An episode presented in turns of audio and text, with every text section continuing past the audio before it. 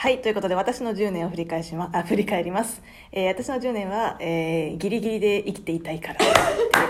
ところです。で、えっと、まず19歳、えっと、初めての大きな挫折、浪人。えっと、で、ここで、えっと、ものすごい悔しかったので、えー女を捨てて、えっと、全国一位へって。で次に本当にすごいでそこから、えっと、宮城県から、えっと、東京に行って、でこれが都会かってなってみんなキラキラの中で大学生をしますと。でその時に、えっと、なので、まあ、最初のこう変なこう選択っていうのがその大学、まあ、自分の身の丈に合ってない大学をこうあっと行ってってなったんですけど でじゃあ次に今度は突然留学したいってなってでこの留学も親に言わずに突然留学したいって留学するって言って親もええー、みたいな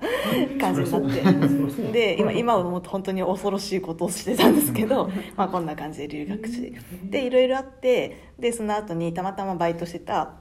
ドイツ語の先生のはその、B えー、と C2C のサービスで、まあ、IT に初めて触れてでここから、まあ、要はここで初めてそのなんかこうユーザーとかお客さんを喜ばせるみたいなことのなんか楽しさみたいなっていうのを知ってでこういう仕事をしたいなと思いましたと。でさらに、まあ、自分いつもギリギリで生きてるのであんまりこうなんか大きいところに所属するんじゃなくてなんかやっぱり自分の責任持って何か働けるようなところに行きたいみたいなって言ってあのベンチャーを受けました。ちなみにこの時就活で受けたのはこのベンチャー1社ともう1個コンサル1社だけっていうのでベンチャーの方に行きました。ギリギリ。ただしここで、まあ、ちょっとあんまりこう花開かずで転職をすることにしますとで転職してでエキサイトに行きましたと。でこの時も最後に2社だったんですけどあのでもう1個の方に決めようとしていたがギリギリでなんか内定取り消しをされてで最後の1個でギリギリでエキサイトに入ったっていう。で、まあ、滑り込みで課金のサービスにや